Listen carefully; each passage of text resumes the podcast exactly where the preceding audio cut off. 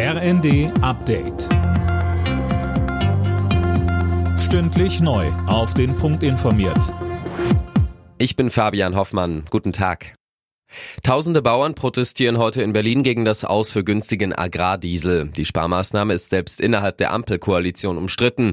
Landwirtschaftsminister Cem Özdemir sagt, dass es für schwere Maschinen keine Elektroalternative gibt. Und weiter im ersten. Ich verschließe mich dem ja nicht, dass wir sparen müssen. Aber es muss schon auch so sein, dass wir die Leute dabei mitnehmen. Und die Landwirte sind halt nun mal die, die versorgen uns mit Lebensmitteln. Das vergessen viele gerade in der Stadt manchmal, dass das ja irgendwo herkommen muss. Und das machen die.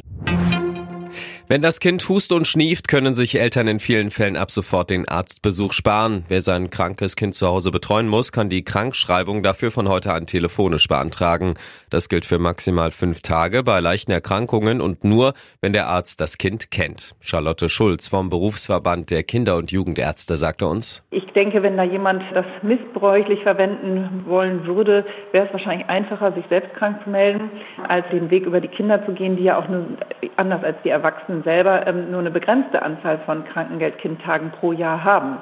Wir vertrauen da unseren Patienten und den Eltern eben auf jeden Fall.